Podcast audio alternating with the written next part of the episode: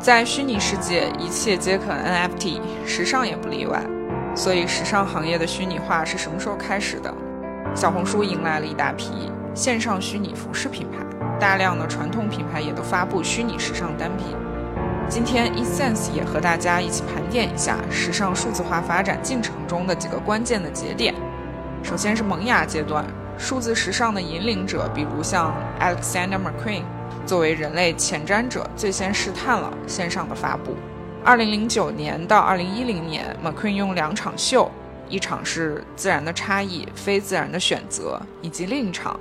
柏拉图的亚特兰蒂斯，回溯了人类的过去，预测人类的未来。这两个系列呢，参考并且颠覆了老的奢侈品牌的传统，抛开秀本身的内核、前瞻性以及哲学意义，只是单看 McQueen 首场秀场直播形式就已经为数字时尚奠定了基础。在当时的常规秀场已经没有办法满足 McQueen 这种人类前瞻者的需求了。然后是全面开花的阶段，像虚拟世界试探，这里有游戏植入、游戏开发以及虚拟发布。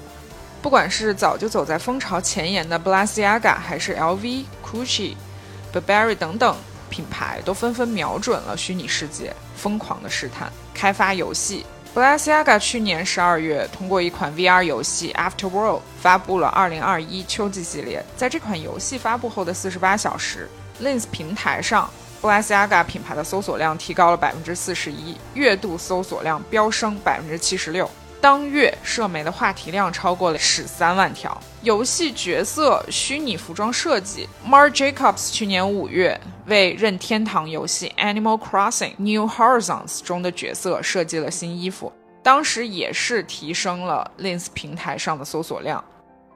用虚拟偶像发布做展，这里就发现了中国品牌百丽的身影。在这个阶段，品牌大多停留在传播这个理念上，制造话题，发布产品。接着呢，就来到了虚拟服装品牌的诞生。设计师们将服装全面的数字化，突破了对材质、做工、穿着场景的限制，创造出为网络时代设计这个无接触的服装。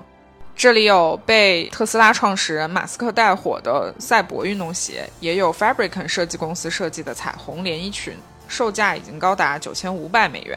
当时一度被称为皇帝的新衣。随着虚拟世界的发展，更多的云端生活会让虚拟服装品牌可能成为下一个时尚热潮。最后的最后呢，我们为大家大胆地预测了一下接下来时尚界会怎么去发展。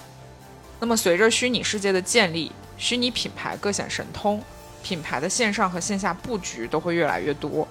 虚拟发布会成为常态，虚拟平台也可为品牌提供一种新的方法。线下走秀与元宇宙线上发布的创新形式，将极大程度突破后疫情时代所带来的时空桎梏，整合上下游资源，缩短时尚周期。或许在未来，元宇宙将整合买手、设计师、品牌、供应链等端口，推出高效又便捷的数字订货平台，为时尚从业者们带来便利，给独立创意者提供一切可能性。这个强大的数字系统也连接了全球的面料商、制造商、品牌商和设计师，未来还可面向所有的时尚爱好者，人人设计师或许不是不可能。Web 三点零 时代，时尚圈充斥了大量的创意者，也都可以通过网络实现松散的管理，创意可以得到出处和源头，极大地提供了公平性，这样能最大效果地激发创意者的潜能。未来数字化狂潮正滚滚而来，